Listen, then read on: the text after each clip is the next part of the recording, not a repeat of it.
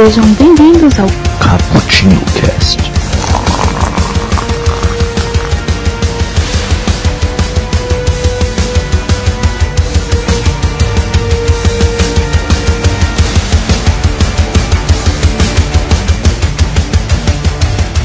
E aí, galera do Cappuccino, aqui quem fala é o Iago e a gente tá aqui em mais um Expresso pra falar dessa vez sobre uma HQ do nosso personagem, nosso querido morcegão do Batman.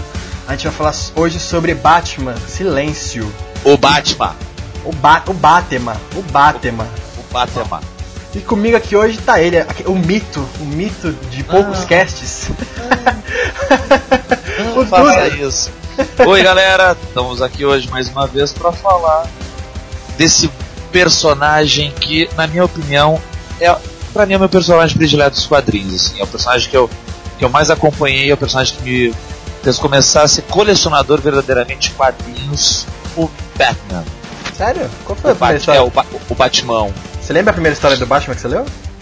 Cara, a primeira história do Batman que eu li, vou ser bem honesto, eu não lembro, mas a história que mais me marcou, a história que eu mais tenho lembrança, assim, mais antiga que eu já li, é uma história que saiu no Brasil, no Batman número 7, da primeira série da editora Abril. Batman número 7, não vamos esquecer. Que é a Mansão dos Amaldiçoados. Que é uma história do Batman meio da década de 70. Acho que ela é desenhada pelo Jim Aparo, se eu não me engano. E é o Batman lá lidando com um troço sobrenatural, um amigo dele que falece. E aí tem um filho que é meio que um anticristo, um negócio assim. É uma história que hoje em dia a lenda é muito boba. Mas na época ela marcou bastante e é a lembrança mais antiga de uma história do Batman que eu tenho. Mais antiga mesmo, assim. Isso aí, se não me engano, Batman 7... 4, cara. É, de 84 foi quando a Abril começou a lançar lançou Superman, Batman e Heróis em Ação. Dessa leva, da primeira série do Batman. Você ainda tem os gibizinhos da Abril, formatinho? Cara, tenho. Esse aí eu tenho. Ele tá caindo aos pedaços, tá no cantinho. Uma das minhas caixas ainda de formatinhos, ele tá caindo aos pedaços, assim, desfacelando, mas eu ainda tenho ele, porque eu era criança na época, em 84 eu tinha 5 anos, então eu remexi, revirei assim e tal. Bacana, até desfacelar. Bacana, isso é colecionador. Mas... Quando o cara tem gibizinho da Abril, é que ele realmente é colecionador. Mas eu comecei assim, a colecionar mesmo foi na Batmania, em 89, quando estourou o filme do Batman. Eu comecei a comprar uma porrada de coisa assim, quando era guri, né? As 10 Noites da Besta, o gibi do Batman mensal. Aí meu ponto zero da coleção é 89, eu digo. Bacana. Então aqui, galera, já perceberam que a gente tem um especialista no Batman aqui. Qualquer coisa, podem culpar ele se falar algum erro.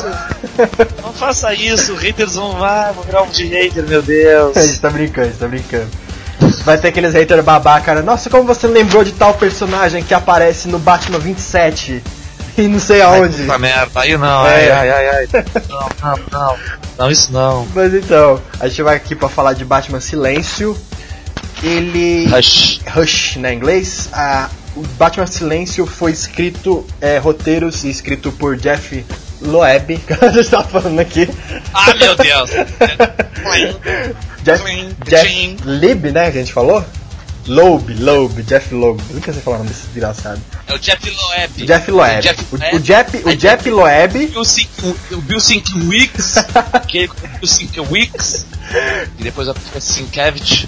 Mas ele é um autor que eu gosto bastante também, que ele já escreveu Batman Longo Dia das Bruxas, Vitória Sombria, fez aquela época lá que ele tava escrevendo as cores da Marvel, que era o Hulk Cinza, Demolidor Amarelo e Homem-Aranha Azul. Então ele é um bom roteirista, pra falar a verdade, era, né? Hoje em dia acho que ele não escreveu muita coisa de bom assim. E... Cara, é. Eu acho o Jeff Loeb meio irregularzão, porque... Ele faz muito boas, né? Depois que ele cai, assim, depois ele volta. Ele é muito inconstante. Cara, é que assim, por exemplo, as cores da Marvel, eu vou ser bem honesto, eu acho meio chatinho. A do Homem-Aranha Azul eu gostei. A do Demolidor Amarelo e Hulk Cinza é mais ou menos. Eu gosto muito do Super-Homem às 4 Estações. O que ele fez no universo...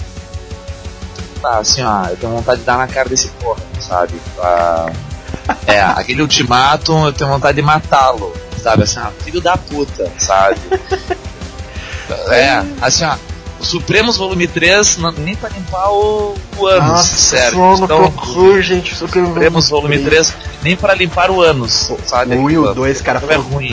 Tão foda, sabe? Tão foda. É, o 1 e o 2 são obras-primas, sabe? É o que deu a base pra fazer um filme dos Vingadores. É o Supremos 1 e 2. Tem um dos Vingadores hoje em dia, é porque tem o Supremos 1 e 2. Porque assim, isso aqui dá pra fazer. Aí vem esse cara e me faz aquela barbaridade do Supremos Volume 3. Aquilo é ilegível. Não dá pra ter aquela porra. Aí então é um cara muito irregular, assim. Aí tem. Mas tem. É. Tem coisa que eu gosto. Não sei se é um cara bom, assim, sei lá. Vamos lá, haters, comece a defender o Jeff Lowe. Vamos lá. É, ele tem obras boas e tem obras ruins, vamos dizer. Ele não é um Alan Moore. Ele não é o Alan Moore e o Gaiman da vida, mas também não é um. Sei lá, um. Fala como naquele desenhista lá que desenhou o Capitão América com peitos? Capitão América. É, o Capitão América também, sabe? Ah, o Rob Liefeld. Ele não é um extremo, ele não é muito bom nem muito ruim, mas ele tá ali no meio. E desenhos do Jim Lee. Olha, fala Tim já. Jim Lee. O Jim Lee. O famoso... a famosa voadora de perna aberta. Voadora de perna aberta, né? É o padrão Image. O padrão Image, pode crer. É padrão Image, velho. Ah, sei lá. E as mulheres do Jim Lee são sempre gostosas, é incrível. Não tem uma mina feia que ele desenha. É, e tudo com a mesma cara, né? É impressionante, sempre. Tudo com a mesma cara, assim, tipo... Se tu pegar e tirar o cabelo delas, assim, tu não sabe quem é quem. É, eu relendo aqui, cara, a Thalia Al Ghul, a Era Venenosa... Ah, a Lois Lane. Só muda o cabelo pra dar pele. Só muda o cabelo. A mulher gata que tava de fantasia. Só por isso que eu sabia. É. A caçadora também. De resto. Mesmo queixo, mesma cara, mesma perna, mesma altura, mesmo tudo, rapaz. Não tem nada. Não difere porra nenhuma. Porra nenhuma. Inclusive a parte que o. Isso não é um spoiler, mas tem uma parte que a Thalia Al Ghul vai ser salva lá por uma ajudante do pai dela. Cara, ajudante também é gostosa, é igualzinha a Thalia Al Ghul. É tudo gostosa. Até as Leslie Tompkins, a mulher tem idade pra ser bisavó. Tem olho verde, assim, carinha redondinha. Gostosa também, assim. Impressionante. A Leslie Tompkins, aquela médica que a gente trouxe o N. Não, sei lá, dá pra ser bisavó do Alfred. Eu acho que ele só não fez a Amanda Waller gostosa e falou, não, pera, não torce tanto a personagem assim. Não, velho, mas agora a Amanda Waller também é gostosa, né? É, também, mudaram no agora ela também é gostosa, a Amanda Waller, mas tipo, porra. Tá magrinha, assim, bonitona, ô, até pegar a Amanda Waller. Não, a Amanda Waller agora dá um... É bonita, agora não, assim... Nos 952, né, que agora no Rebirth eu não sei. Nos 9... Acho que no Rebirth ela seguiu sendo daquele jeito também. É. Eu não sei porque eu fico pensando, porra, velho, qual era o problema com a Amanda Waller gorducha, sabe? Aqueles burocratas. Qual era o problema? Que ser fit, né? Começou a ganhar dinheiro. Idiota, isso. Bueno, mas você vai pra podcast. Vamos lá. Tem também arte final de Scott Williams, letras de Eck. Nossa senhora, tem muita gente aqui. Enfim, e cores de Alex Sinclair. ICC Ediciones, são as letras, mas isso aí é as letras aqui do Brasil. Essas ICC Ediciones é no Brasil. O Alex Sinclair é. Porque isso aqui a gente tá aqui com a edição mais recente. É, pra quem não sabe, pelo menos eu e o Duda, a gente tá aqui com as edições que saiu pela Eagle Moss. É. Foi aquelas primeiras. Aqui no Brasil saiu de três jeitos. Saiu no gibi do Batman, quando ele deixou de ser aquele formato parecido com o Magazine e voltou a ser um formato que começou a ser americano da Panini. Que a Panini, quando começou no Brasil lá em 2002, se eu não me engano, em 2002, eles tinham um formato meio Magazine, uma cartonada Magazine, que era um pouco maior. Depois depois de um ano mais ou menos de publicação, eles começaram com o formato americano. E o Batman Silêncio foi a nova fase do gibi do Batman, que começou com esse formato americano. Aí no Brasil, primeiro nos gibis desse da Panini. Depois teve o Rush, edição definitiva, pela Panini também, porradão. Teve umas 12 edições definitivas, uma até com sleeve, uma coisa porrada. E esse da Eagle Moss, que é o que a gente tem. É, que eles separaram em duas partes, né? Que é pra dar mais dinheiro. É, lógico. Que é composto por 300 e poucas páginas, 12 edições, pra quem não manja. Aí por isso que a Eagle Moss separou em dois, ela fez 2 edições de 6 capítulos. É, nos Estados Unidos saiu entre o Batman 608 e Batman 618, são 11 edições do Batman. 11 ediçõezinhas do Batman que abrangem essa saga Hush aí do Jeff Loeb. Ah, mas aí Duda, já que a gente falou tanto dela, quer dar a breve sinopse dela? Você não lembra que eu dou? Não, qual é a sinopse dela? Basicamente os caras quiseram pegar e fazer uma mega saga do Batman, que ele enfrentasse um pouquinho todos os inimigos, os grandes inimigos dele, né? E aproveitando, introduzindo, acho que foi, do que eu me lembro assim, foi o primeiro grande Redclaw dessa nova fase, foi esse inimigo do Batman, né? Porque ele não é um inimigo novo que aparece, ele é um velho novo inimigo. Velho, é isso aí. Ou novo inimigo velho, porque ele é o primeiro Redclaw. Vamos botar assim do mais recente, porque eu não consigo me lembrar de um outro. Quando começou essa coisa de botar inimigo no passado do personagem assim por último, esse foi o primeiro, vamos dizer, dessa leva mais moderna assim, de quadrinhos, que é o Hush, que é o Silêncio. Ele aparece aí, é introduzido, e é uma grande conspiração, né, contra o Batman. Ele vai enfrentar literalmente todos os grandes inimigos. Era Venenosa, Pinguim, Coringa, Charada, quem mais? Era a gata, ajuda ele. Mulher gato, é. Mulher gato, ah, isso, gata negra. Gata negra é Marvel. A mulher gato ajuda ele, os Robins ajudam. O cara de barro também. O cara de barro. Ali, pela primeira vez nessa saga, tu tem um vislumbre da volta do Jason Todd, né? Que aí é só como depois eu vou pegadinha do malandro, mas ele tipo, já dá essa ideia que ele poderia voltar, né, ele voltou, né, como Capuz Vermelho depois de um tempo. Exatamente. Então a ideia era essa, era fazer uma mega saga do Batman com esse intuito, né? Começa com o Batman indo resgatar o menino que ele foi sequestrado pelo crocodilo. Que aquilo sim é o crocodilo, não aquela merda do Esquadrão Suicida, tá, gente? Quem for ler vai perceber. É um, mas aquele do Esquadrão Suicida enorme. Aquele do Esquadrão Suicida, ele é muito parecido com o crocodilo das antigas, né? Ah, tá ligado, sim. Ele é mais, né, o Waylon Jones, ele era mais daquele jeito antigamente do que esse bicho mutante, assim, né? Que aparece no... Esse crocodilo ainda parece, lembra muito o Largato do... Largato. Largato, isso, do Homem-Aranha. Largato. É. Me lembrou muito ele. O novo Homem-Aranha. E tipo assim, o Batman vai tentar sequestrar esse menino que foi... Vai tentar resgatar um menino que foi sequestrado pelo crocodilo, que ele pediu uma recompensa lá de 10 milhões de dólares, não sei o que. Aí quando o Batman consegue, né, resgatar um menino, né, spoiler, porque tá bem no começo, ele descobre depois que é uma grande conspiração contra ele, porque começa a aparecer uma porrada de vilão pra enfrentar ele. E ele não só faz isso, como ele resgata muita coisa do passado do Batman também, né? Ele, como sempre, lembra que os pais dele morreram. Aí, como você falou, que ele introduz um amigo que ele tinha de infância. Tommy, do Jason. O amigo que ele introduz é o Tommy. É o Elliot Thomas, que ele chama de Tommy. É o Tommy, ele chama o Tommy. Thomas Elliot, isso. Tommy. Isso, ele também fica lembrando que o Jason Todd morreu pelo Coringa. Fica lembrando um monte de coisa, porque ó, o Robin virou Asa Noturna, agora tem o Tim Drake. Então assim, uma coisa assim, pra quem é fã do Batman, vai gostar do Rush. Passeia por todas as fases do Batman, basicamente, assim, anteriores, e pra mim que abrir pra nova geração, pra os leitores novos, né, porque as editoras, tanto a Marvel quanto a DC, ciclicamente... Tipo, acho que hoje em dia é a cada 2 anos, né? Mas antigamente era um pouquinho mais, demorava um pouquinho mais de tempo. Eles têm que resgatar novos leitores, ele tem que ter um ponto de partida, um lugar pra sair pro cara começar a ler. E parece que foi isso que eles quiseram fazer, ó. Até aqui o Batman tem isso aqui de inimigo, então daqui pra frente vamos ver como é que vai ser.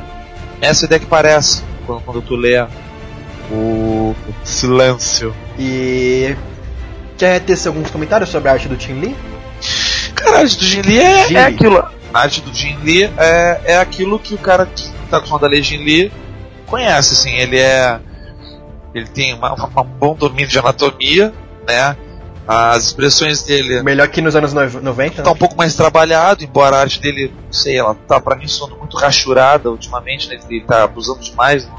Os tracinhos por tudo, sabe, tem muito tracinho, muita rachurinha, sabe, pra mostrar sombra e coisinha, então isso às vezes incomoda um pouco, parece um pouco de desleixo. As mulheres dele são sempre bonitas, né, e tudo mais. A ação dele eu acho muito boa. Eu acho assim, ó, não é nada espetacular a arte dele, quer dizer, ela tecnicamente funciona no gibi. O gibi do Jeff Loeb funciona legal, essa arte dele, mas não é nada fantástico, não é nada, ah, que foda, que absurdo. É aquele padrão que a Image estabeleceu lá no início dos anos 90 e que hoje em dia virou meio piada, né? Piada pronta. Sei lá, já esse gibi parece Image, né? Eu acho meio piada pronta. É basicamente o que a DC, quando fez os 952, queria virar a Image dos anos 90. Né? Heróis violentos e... Mulheres gostosas e... Sei lá. Enredos adultos, né? É, adultos com aspas gigantescas do lado. Então assim, a arte do gibi é boa, mas não é nada absurdo. Assim, não é nada... Serve ao propósito narrativo, né? Não atrapalha, acho que não compromete. Concordo também, eu não sei se você chegou a fazer com você também, mas em muitos momentos me lembrou o Frank Miller, porque ele gosta de fazer passo a passo do herói pulando, da mulher gata dando acrobacia também. Isso aí me lembrou muito. Isso é interessante, isso eu acho interessante, né? Nessa página, o Frank Miller, quando eu era desleixado, né? O Frank Miller, quando eu resolvia desenhar, né? E hoje em dia o Frank Miller tá... Python, puta relaxado. É o Demolidor. É o Demolidor dele. A obra-prima dele, que é do Demolidor. O pessoal, alguns vão pegar, a obra-prima é o Cavaleiro das Trevas. Cara, eu gosto muito mais do Demolidor dele.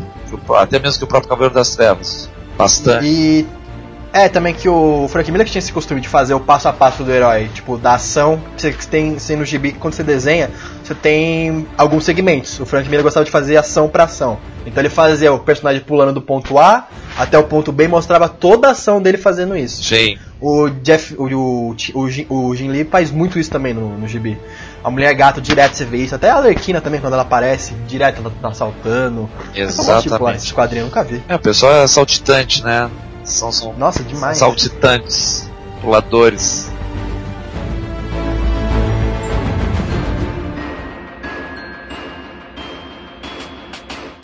E a respeito, agora a gente vai tentar um pouquinho. A gente vai dar leve spoilers. Cara, assim, vai revelar. Vai ser spoiler, eu acho que é, ó. Amiguinhos. 2002, gente, Se tu não lê, aqui, ó. Se tu não leu, para agora, vai ler e depois volta. Okay. A gente vai comentar, assim, alguns spoilers, porque a gente quer falar do roteiro do Jeff Loeb. A gente quer falar do roteiro dele, então a gente vai falar pelo menos alguns spoilers. Caso você não queira escutar, pode parar aqui, valer, é muito boa. Vai e volta muito. Depois. É. E assim, a gente vai agora falar assim um pouquinho. Eu tenho os problemas com esse enredo, sabe? Eu meio que eu não entendi o propósito do amigo dele, né? Que Thomas? Do Elliot lá. Porque, tipo assim, no final da HQ, o Elliot se demonstra, né? O cara, o vilão, fez um acordo com todo mundo ali pra fuder a vida do Batman. Mas assim, eu não entendi por que ele quis tanto fuder o Batman e, sei lá, não matou ele direto, a gente sabia que era o Bruce Wayne. Porque ele é um psicopata. Porque ele queria, na realidade, tomar o lugar dele, né? Ele queria ser o Bruce Wayne, né? Toda essa... Tá, vamos lá. Na cara agora. Pá. O Rush, o Silêncio, que é o inimigo que aparece, que é introduzido na saga. Depois, né? Hoje em dia... Cara, se tu não levar nos últimos 10 anos, então aí eu lamento. Porque o Rush, ele aparece... tá incomodando, enchendo o saco do Batman. Já foi vilão, inclusive, um dos jogos da série Arkham. Do videogame, né? O Rush. O Rush, ele é o médico, esse Thomas Elliot, que era amigo de infância do Bruce Wayne, e cujos pais também morreram. Os pais morreram num acidente de carro, ele também ficou órfão. Só que ali o que acontece? Ele provoca esse acidente de carro com os pais, porque ele tem uma inveja tremenda do Bruce Wayne, ele quer ser o Bruce Wayne. Mas a mãe dele não morre, né? Tipo assim, só o pai dele é morto durante a cirurgia, o pai do Bruce Wayne consegue salvar a mãe dele. Aí ele conta depois que ele teve que esperar a mãe dele morrer de câncer e tal, pra poder ficar com a fortuna dela. Exato, então assim, ele tem uma coisa de ser, aí quando ele pega e descobre que ele é o Batman, aí puta merda, aí sim, ele quer ser o Batman também. Então é essa coisa, a motivação do vilão é basicamente loucura, ele é maluco. Ele basicamente as outras motivações dos outros vilões do Batman. Basicamente, né? Não é grana, não é poder, assim, porque, por exemplo, hoje em dia o Pinguim tem uma motivação de que ele é um traficante de informação, influencer, ele quer grana, quer poder. O Coringa que é só caso o circo pegar fogo. Né? Então tem algumas motivações assim. A dele é uma das mais fracas, assim. Eu me pergunto, se era realmente necessário botar esse vilão no passado, assim, pra não poderia de repente ter sido um outro vilão, fazer alguma coisa, sei lá. como o Kevin Smith fez no Demolidor, o Diabo da Guarda, que aquilo pra mim é uma foda, assim. Tu lembra o Diabo da Guarda, que é o... Que é o mistério que faz todo o bagulho com ele. É, que é um negócio, então, assim, aquilo é muito foda, sabe? Ele pegou um inimigo que não era o Demolidor, produziu, fez um negócio, e deu uma amarrada e disse, porra, faz todo sentido. Ficou legal. É. Aí não, vamos criar um outro inimigo, é que nem a morte do Super-Homem. Vamos matar o Super-Homem. Quem é que vai matar o Super-Homem? Se alguém. Se alguém, pô, o Lex Luthor matar o Super-Homem, não. Pois é! Então não, vou pegar o... Por que não bota o Lex Luthor a matar? Por que não pegou o General Zod, né? Alguma coisa, não. Vamos criar um bicho pra matar o Super-Homem. Eu acho que, por exemplo, tem o Ra's al Ghul nessa história. Eu acho que o Ra's al Ghul, pra fazer tudo que o Elliot faz, poderia ter um vilão no lugar dele, por exemplo. O Bane já fez isso na queda do Batman, né? Soltar vários vilões e para depois caçar o Batman. Sim, mas o Bane também foi um inimigo criado só pra tem que quebrar, ó. Vamos foder o Batman. Vamos matar o Super-Homem, agora vamos paralisar o Batman. Aí os caras vão lá e quem vai paralisar o Batman? O Crocodilo? Não. Tem que ser o cara que foi criado. O cara que nasceu na cadeia. Foi criado, o chefão. Puta merda, assim, ó. Eu acho o Bane até um personagem legal, ele acabou sendo complexizado, né? Virou mais complexo. Criando mais camadas, né, pra ele. Foi, mas esse início dele é assim, é tirado do cu com o pauzinho, né? Esse negócio muito. Né, cara, ele é uma criança. Foi criado. Porra! Até aí o nego assim, ó, lá em Santa Prisca o nego fica daquele jeito, bombadão daquele jeito. Credo! Usando máscara de lutador de WWE, de luta livre. Lutador, máscara de lutador. E sem falar que a resolução, né, do Batman Queda é bem, bem fraca. O Batman vai lá na curandeira louca lá, faz um zerva louca, ele vai, não, voltei aqui. Não, é pior do que isso, Ele descobre que a fisioterapeuta dele é tipo uma mutante com poderes de cura. E ela fala... Ah, é verdade, é verdade. Tipo assim, ó, inclusive tem ela aqui também, na história citam ela. Ai, cara, aquilo assim, ó, quando eu li aquilo, você... Puta, é isso mesmo, velho, é isso mesmo. Até a morte do Super-Homem eles conseguem deixar um pouco melhor, sabe? Quando ele volta, assim, aquela coisa de ficar lá na cápsula e tal, né? De ficar no sol. Foi uma morte épica, pelo menos, né? Todo mundo ali olhando, triste. Tipo, agora, tipo... Meu!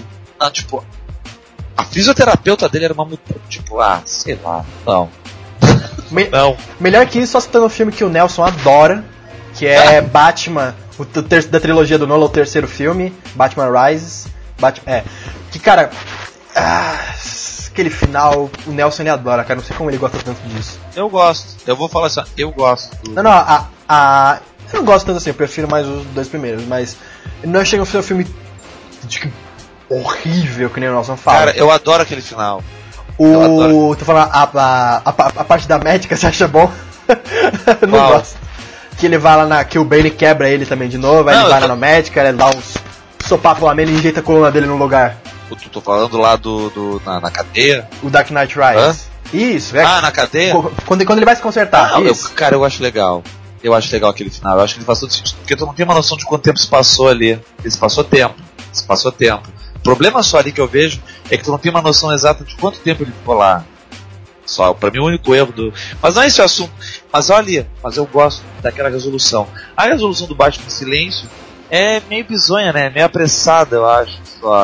Não deu pra costurar direito. Eu acho até que o cara foi mais inteligente que o próprio Batman. Então, eu não entendi porque que ele não ganhou no final. Assim, ficou meio... Não ficou bem amarrado o final. Não ficou...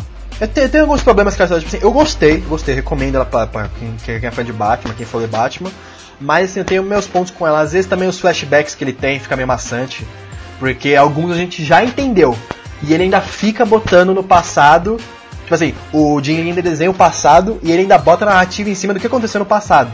Mas assim, cara, eu entendi, sabe, você não precisa ficar... Eu já entendi. É, o passado na minha cara, entendi, que é amigo de infância, perdeu os pais, tal, não sei o que... tipo assim, algumas coisas eu achei meio forçado, mas assim, a história ela é bem construída pelo menos. Toda a conspiração em cima do Batman que ele tem com os vilões. É interessante. E eu também gostei que o Jeff Loeb, ele faz o Batman mais humano aqui, um pouco mais humano, entre aspas. Porque na primeira parte ele cai, né, do telhado, se machuca todo, precisa ir na cirurgia. Ele fica preocupado, ele fica triste que novamente alguém dele morreu. Ele resgata um pouco do lado mais humano do Batman e mais detetive do que ele tinha. Ele ainda é o Batman porradeiro, lógico que não tem como não ser mais o Batman porradeiro depois do Cavaleiro das Trevas. Mas o Jeff Loeb, em termos de personagem, ele conseguiu estudar bem o lado mais detetive, ele resgatou bastante coisa do Batman. É, o Batman detetive ele ficou um pouco para trás nos últimos tempos, né? Não é tão bem explorado, ele virou um detetive bom, tenta e tal, que o pessoal explorava muito. Aí depois ele. Hoje em dia ele tá muito porradeiro e paranoico, né? Ele é um Batman muito mais paranoico estrategista do que propriamente detetive, né? É, não é muito explorado essa. É, hoje em dia o Batman não descobre mais as coisas. Ele foi com conspiração com todo mundo, acho que todo mundo tá contra ele. Aí. É o cara que se prepara pro pior. É o cara que tem os protocolos. É. Inclusive, uma curiosidade bem bacana: essa é uma das HQs que o Batman ele revela que ele tem um anel de kryptonita no cinto dele pra dar uma porrada no Super-Homem. Que em determinado momento aqui da história a Era Venenosa controla o Super-Homem pra... Sim, o Anel de Kryptonita, isso aí, cara, foi introduzido há um bom tempo já. Mas é aqueles que mostram, né, que o Batman, uma das defesas dele contra o Super-Homem. Esse Anel de Kryptonita, ele pertencia ao Lex Luthor, que, né, ele apareceu nas HQs, na realidade, nas mãos do Lex Luthor, lá no gibi do Homem de Aço ainda, logo no pós-crise, Lex Luthor tinha esse anel, tanto que ele fez perder a mão, ele acaba perdendo a mão, e esse anel some e vai parar na mão do pessoal.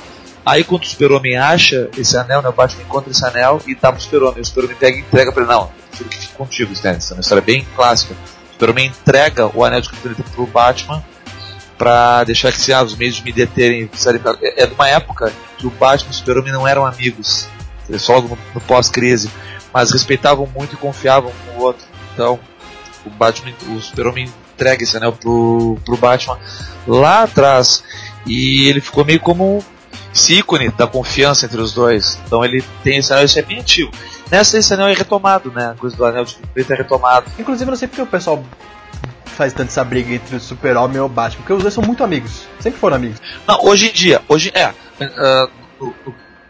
no pré-crise eles eram assim, amigos mesmo, né, do World's Finest, do pré-crise. E também tem muita coisa do Cavaleiro das Trevas, né, que foi o que o Miller fez, aí o pessoal sempre quis depois polarizar os dois. Aí depois... Não, mas assim, ó, a inimizade deles naquela época até faz um certo sentido, mas não era bem uma inimizade, eles nunca foram inimigos. Mas o que acontecia é bem aquela coisa assim, o Super-Homem não aprovava os métodos do Batman, e o Batman não via os métodos do Super-Homem como eficazes pro tipo de coisa que ele lutava contra. Uhum. Então, até o primeiro encontro deles no Homem de Aço, lá, escrito pelo John Byrne, é muito legal, porque dá um vislumbre de que sim, eles poderiam confiar e poderiam trabalhar juntos, mas é muito legal a dinâmica que se constrói a partir daí, né? O Batman desconfiando de tudo e de todos, e o Super-Homem tendo sempre esse jogo de cintura com ele. Eu acho lógico isso, pelos ícones que os dois representam, né, pela coisa que o Super-Homem representa e que o Batman representa. Eu acho bem lógico, não essa inimizade, mas esse estranhamento. Esses opostos, né, que se entendem por um bem maior. Bem legal. Hoje em dia depois do Renascimento, um pouquinho antes já começava trabalhando na Liga da Justiça, o Batman e o Super-Homem, eles já começaram a ser mais amiguinhos. Assim, bem mais amigos. Aliás, abrindo um parênteses aqui, John Byrne é foda. Ele é um baita de um treteiro. Foda, tipo, adora treta. Adora uma treta, mas é um ótimo roteirista. O John Byrne, ele fez o Super-Homem lá, ele fez o Super-Homem da Marvel, né? Aquele Homem de Aço no pré-crise é o Super-Homem da Marvel. Se o Super-Homem tivesse sido criado na Marvel, como ele seria? Kimba. Man of Steel. Tá lá. Não, mas a fase dele no quarteto é uma das melhores, cara. Adoro. Quarteto. Não, a melhor, na minha opinião. Melhor. Só perde, assim, ó. Ela fica taco a taco com a do Mark Waid, por último. Faz o Mark Waid e o do... o cara que morreu há pouco tempo agora. Saco. Não vou me lembrar. Não vou. É que o pessoal não tá. Bom, mas a fase por último aí do Mark Waid, que é o cara do nível. Mas então, voltando a falar de... Pô, o papo desvia, né? Que merda. Voltando pra Batman Silêncio. Vou voltar a falar de Batman Silêncio. O Batman Silêncio. Batman quietinho. É, tipo assim, se fosse e também uma tradução nordestina. Batman quietinho. Nesse aqui o Coringa ainda não pega a tia do Batman. Quase. Esse aqui ainda tem um bagulho engraçado, que eu, pelo menos eu gostei de ver isso, que é o Batman com a Mulher Gato. Mas assim, é a marmita dele, né? É o come certo dele ali. É onde ele sempre vai quando ele tá estressado. Só que nesse, o Jeff Loeb, ele meio que faz um romance, mas ele faz a Mulher Gato como se fosse uma fraqueza do Batman, como se fosse um... Tipo assim, será que eu posso confiar em outra pessoa? Será que eu não posso? Que na verdade o Batman meio que não deveria, porque isso já fudeu a vida dele. A verdade é isso. Mas é bacana como ele faz isso com a Mulher Gato. Pelo menos eu gosto muito da relação dos dois. Me lembra também... É uma relação lógica dos dois. É lógico. E a Mulher Gato, ela não é uma vilã no sentido, né, estrela da palavra. Ela é uma ladra. Ela não quer fazer o mal, ela só quer se dar bem. É. Ela não quer destruir o mundo, dominar o mundo, hahaha. Ela é uma ladra. Então, é lógico que ela... que eles acabem tendo uma relação de gato e rato, ou de gato e morcego, né, sei lá. Mas é... E a dinâmica deles é sempre muito legal, né, essa coisa, né, do jogo sempre, da coisa muito... muito na cara. Aí quando vem o Renascimento, eles jogam aquela cena, né, da rapidinha no telhado, né? Aquilo de uau. Eu fico imaginando a coitada do Batman, né, cara? Pra perseguir a mulher gato com aquele colã, como deve ser, aquele saco duro ali. Nossa, né? Aí tu fica assim, nossa. Ele vai perseguir ela com as pernas fechadas, assim. Ele cruza as pernas. Cruza as pernas. Não, deve ter uma coquilha de aço ali pra segurar, né? Que pensa? A mulher tá de colã preto, com aquela bunda enorme, com aqueles peitos e pulando assim, e você atrás dela assim, cara. O Batman tá com a cuequinha ali só. Adolescência, velho. Caraca. Deve estar batendo no joelho. Eu me lembro. Porque assim, ó, tu imagina o seguinte: o Batman, ele tem que usar um equipamento pra se proteger. Então, por exemplo, se eu tô pulando pelos telhados, eu vou entrar numa briga com os bichos que vão jogar sujo, eu ia usar uma coquilha de aço mesmo. Sim. Aí eu me lembro de um filme da década de 70, acho, lá da Polônia Fechada Brasileira, que é com o Nuno Leal Maia, que é o bem dotado, o homem de tudo. Eu lembrei de assistir. Tem uma cena nesse filme que ele tá numa... Tem uma cena nesse filme que eu me mijava de rir. Eu era na piscina, não é? Não. Que ele tá se escondendo do cara na mansão, e ele pega e bota uma armadura medieval, e ele começa a dar pra adolescência nele, começa começa a bater na armadura por dentro, velho. Aí fica de baixo, cara.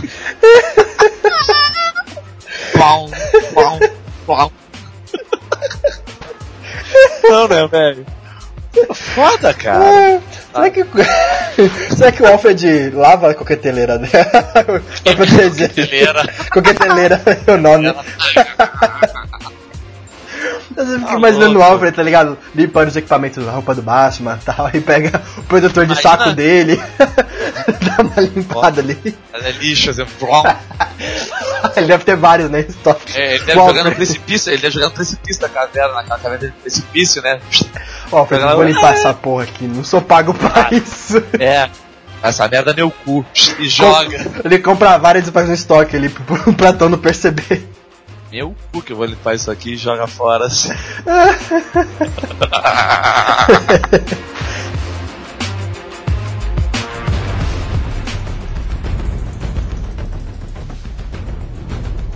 É que, né, a gata sempre...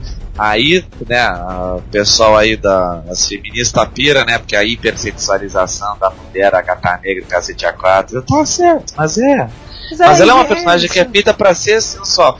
Claro, os negros exageram, às vezes, por exemplo, a roupa da caçadora, não precisa ter essa pele toda à mostra, né, tipo... não precisa vestir uma calcinha aí, botando, né, tá ligado? Tipo assim, o Gilles, ele gosta dessas merda, né, tipo... A mina tá usando um maiô com abertura na barriga. Tipo, pra que essa barriga exposta? A mina tá lutando contra o crime. Aí tem aquela barrigona exposta, assim, tipo... É um bico. É um bico pra respirar. É um bico, tem que respirar um bico. O imbigo dela, né, tipo... A gata negra faz todo sentido, uma roupa colante, porque ela é uma lata. A era venenosa também, faz sentido. A Lois... Eu não sei se chega na parte da Lois. Ela tá com puta decote. Não, a Betty tá com puta decote. Caralho, o jornalista tipo... é assim, velho, caralho. Tipo, a Arlequina com essa roupa aqui faz um sentido, essa Arlequina nova aí. Nem vê dos games, né? Ser mais tipo, Mas aquela dos games até acho legal, assim, a roupa, né? Pelo menos ela tá vestida, vamos dizer assim, né? Ela não tá com uns farrapos ali que achou no lixo, tipo. Uhum. Tudo bem, né?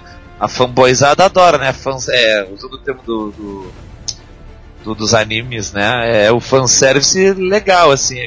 Mano, eu comentar. Nessa HQ, pelo menos, nessa saga, eles meio que abraçam, né? Que já foi meio que abraçado, que a Bárbara Gordon, aquela história do Alan Moore, Famazona, Piada Mortal, foi introduzida na cronologia do Batman. Que é muito fácil de dizer, o que você acha disso? Não, mas a Piada Mortal sempre foi introduzida na cronologia do Batman. Não, tipo assim, eu sei, mas tipo assim, isso eu queria comentar, eu queria puxar esse assunto, porque o Alan Moore sempre fez as histórias dele pra serem meio que spin-off, não serem dentro da cronologia. Aí, o que acontece... Quando introduziram, o que você achou? Que pelo menos aqui, tem, né? Que ela sendo o Oráculo. Não, mas é que tá, mas o Oráculo já... De muito antes Piada Mortal. Muito antes do Silêncio. Ela, a Bárbara Gordon, do Oráculo, já é bem antes disso. Porque o que acontece? A Bárbara Gordon, ela fica paraplégica no universo DC, a Piada Mortal, ela é um pouco cânone, sim, do Batman, só que é um cânone seletivo. Como assim? O que é deixado de lado ali é aquele final ambíguo, que pra muitos o Batman mata, pra outros não. Aquele final ali, ele é deixado de lado, hoje em dia, né, assim, mas ela faz parte, sim, da cronologia, né, porque a Canário Negro, a Bárbara Gordon, ela fica paraplégica naquela história, né, aquela figura do Coringa com roupa de turista, né, alvejando ela na porta. Aquilo realmente aconteceu. E depois ela volta e ela começa a aparecer como Oráculo nas histórias do Esquadrão Suicida. Aí ela começa... Nas histórias do Esquadrão Suicida, lá quando era escrito pelo John Ostrando, que pra mim aquele é o Esquadrão Suicida. Aquele é muito foda. Aquele lá. Mas você acha que eles abraçarem a Piada Mortal assim na cronologia do Batman? Funciona, acho que ele deveria. Sim! Ali mostra. Ali tem um dos. Não, aí eu estaria errando, assim, se eu te dissesse, porque eu não me lembro outra vez. Mas ali é uma das primeiras, pelo menos que eu vi, essa coisa do Coringa ter uma relação com o Capuz Vermelho, né? O Coringa ter sido o vilão chamado Capuz Vermelho. Depois passa por depois passar a ser Coringa, ele tem um vislumbre do que seria uma possível origem do Coringa, né? Então eu acho que eu acho bem interessante fazer parte da cronologia, sabe? Eu não vejo mal. Cara, assim, ó, uma coisa que eu hoje em dia, já faz um bom tempo, eu tornei meio que um mantra pra mim, depois que um amigo meu falou essa, é que assim, ó, cronologia que se exploda, cara, desde que tem histórias boas, sabe? Eu não sou... putinha de cronologia, sabe? Mas essa história não faz sentido, porque na edição 495 do Batman, ele acontece isso. Puta, foda-se, entendeu? Se a história for boa, a cronologia é que se exploda, sabe? Eu não... Concordo. Eu não sou fanboy a esse ponto, importante a história boa. Se a história for boa, caguei pra cronologia, entendeu? É que eu só acho que assim, tipo assim, o final do Alan Moore, ele é tão icônico, sabe? Aquela HQ é tão icônica, tão foda. Ela é. É, que eu acho que eles tiveram que desconsiderar algumas coisas dela, né? Pra quem está aqui dentro. Acho que ela perdeu uma qualidadezinha. Não acho que não.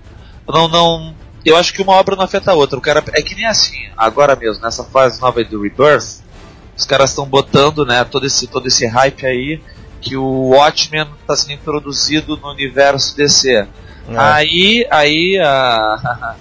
A sociedade das Murianas, né, das Alan Murianas, né, as beats do Alan Moore começa a pirar, né, porque, cara, eu fico puto da cara quando alguém pega e fala assim, ó, porque Watchmen é a melhor obra sobre a face da Terra, né? Os caras detonaram o Watchmen naquele filme, caralho, a quatro. Cara, eu gosto do filme. Ele é bem pretencioso demais dele hoje em dia. Tipo, ele é um filme que se acha importante demais, como toda a obra do Zack Snyder.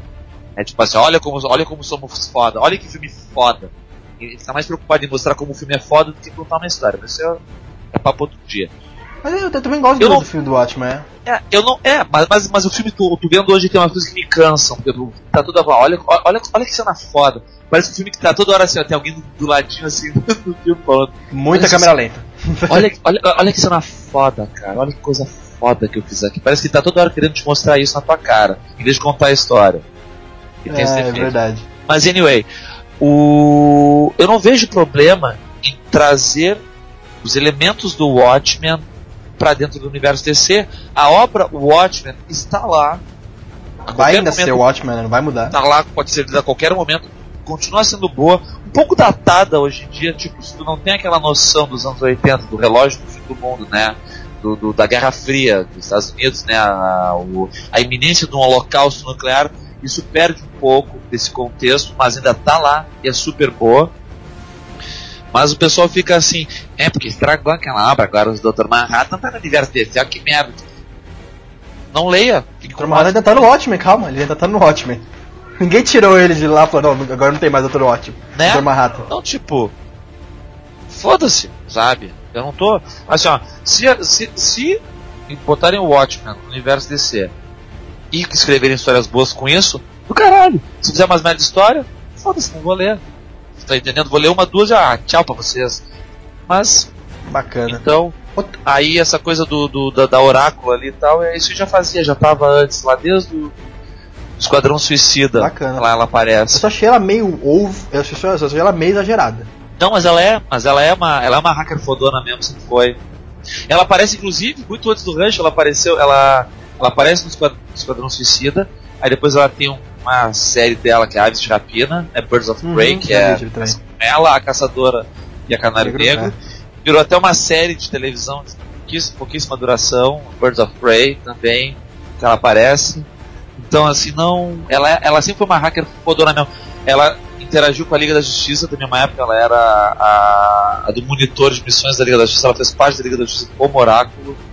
Então é... Ela tem uma carreira bem legal. A Bárbara Gordon, eu acho ela mais legal como Oráculo que como Batmoça, como Batgirl. É sério. Ela ficou mais relevante e mais fodona como Oráculo do que como Batmoça. Pelo menos é uma preocupação a menos pro Batman ali, né? Que não tem outra criança no campo com ele ali, né? Pra morrer, levar uma bala. É tipo... Ela ficou muito mais fodona, ela ficou muito mais relevante, porque, tipo, ela com o Batmoça é só mais uma criatura vestida de morcego, tipo, a versão feminina do Batman. A versão feminina do Robin ainda, né, tá ligado? Sabe. Que ela era tão coadjuvante, tipo, que era muito Robin. Mas, então... mas, cara, é verdade. Vamos conseguir agora comer e concordo um pouquinho. Vamos pensar.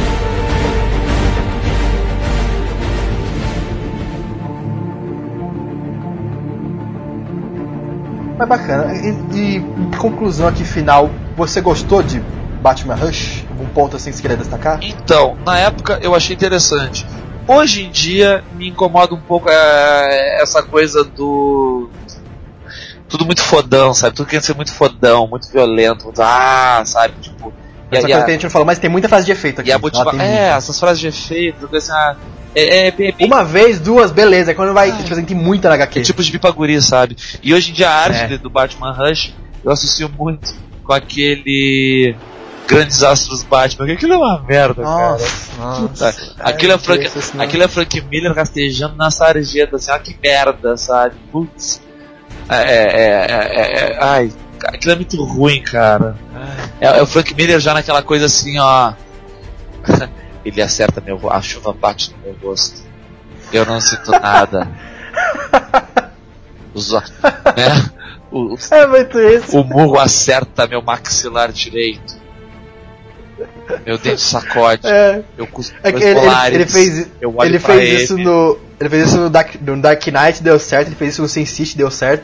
Aí ele falou assim, não, então vai sempre dar certo agora. Então, aí ele começou a fazer arte isso. Dos grandes heróis, grandes aspas Batman, é muito parecida com essas, é tudo muito parecido. É do Gilly, né? E eu Gilly muito, eu Gilly modo automático, parece, sabe? Tipo, o Gilly fazendo o feijão com arroz dele.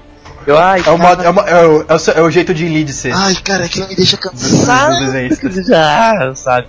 Aquele Batman lá começa a rir. Aquele Batman das Batman é legal pelos motivos errados, cara. Porque é uma comédia aquilo, cara. Mas o Batman Silêncio você gosta, pelo menos, né? Você aceita. Eu acho legal. Acho só desnecessário ter introduzido mais um vilão. Acho o final apressado pra caralho. Tipo assim, porque é isso sim, eu quero ser, sei lá, e depois eu chego duas caras e sei lá. Ele já cai no rio e some, né? Pra deixar uma continuação que pode voltar. Não, ele vai voltar, né? Com certeza. Pô, vamos criar esse vilão aqui pra matar ele no final, cara. Claro que não, né, pô.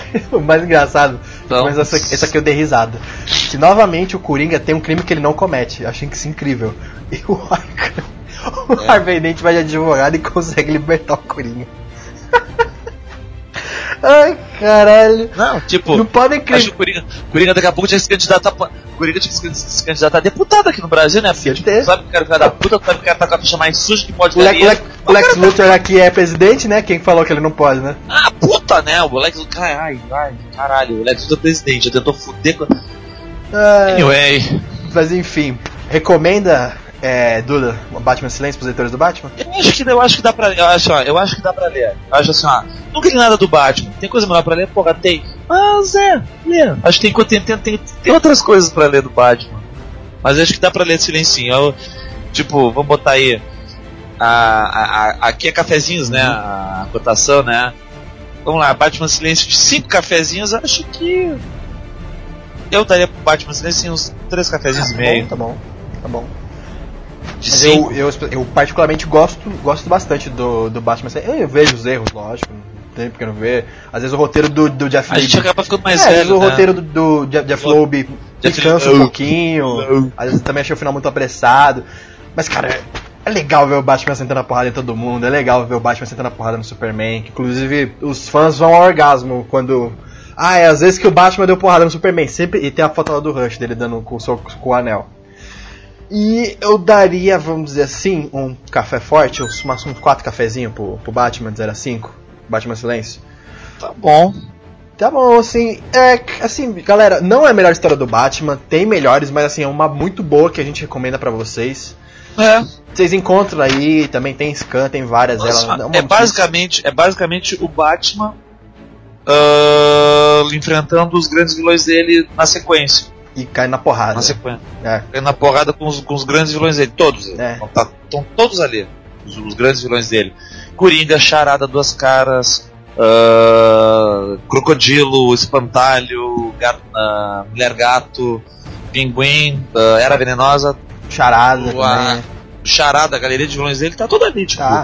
Os ajudantes dele estão todos ali, Oráculo, Asa Noturna, Robin, Comissário Gordon. Então, tipo. Tu tem um desfile de todo mundo que passou pela vida do Batman, ali o Super-Homem. Então, vale a pena por isso. A arte é legal, né? A arte do Gili ela é competente, não é nada absurdamente puta foda, não, mas ela é competente mesmo. É o texto do Jeff Loeb, né? Assim, Jeff Loeb. É irregular. O texto dele é irregular pra cacete. Mas é legal. Pode dar pra ler. Daquele momento. Muito muito foda, né? Mas assim, ele também tem. Eu só queria citar só isso antes da gente acabar aqui, que tem uma parte muito engraçada, que a Talia Al Ghul é sequestrada pelo Batman, mantida pela Mulher Gato. Tem o Ra's Al Ghul também, que é um dos mais vilões dele também. Aí a Talia Al Ghul vira pra Mulher Gato. Eu ri muito nessa parte. Ela fala assim, então você não transou com ele ainda. Eu falei, o quê? Ingenuidade. Nessa época é claro que sim. Ah, imagina. Mas então, galera, é isso. A gente recomenda Batman Silêncio. E vocês que estão aí, curte, comenta, visita nossas redes sociais, vão estar tudo ali na tela. Me xinga. Xinga o Duda porque ele era especialista aqui, não lembrou de muita coisa. Eu não sou especialista, caralho. Brincadeira. Sou só um leitorzinho. A gente é só leitor aqui, não xinguem a gente. Aqui assim, A ideia aqui não é cagação de regra, é a opinião de 2 nerds sobre uma obra, sabe? Então... a gente falou bem dela ainda, né? Bater papo, assim, vamos bater um papo isso aqui agora. Falar, porque seu bosta, porque você quer, silêncio, isso aí vai ser deletado na hora. Vocês, comentários, críticas construtivas, né? Ou críticas... Que souberem debater. Lamentadas, sim. Agora, ódio, a reiteragem aí de xiitas, né? Não passarão. Então é isso, galera. Fique com Deus e um abraço.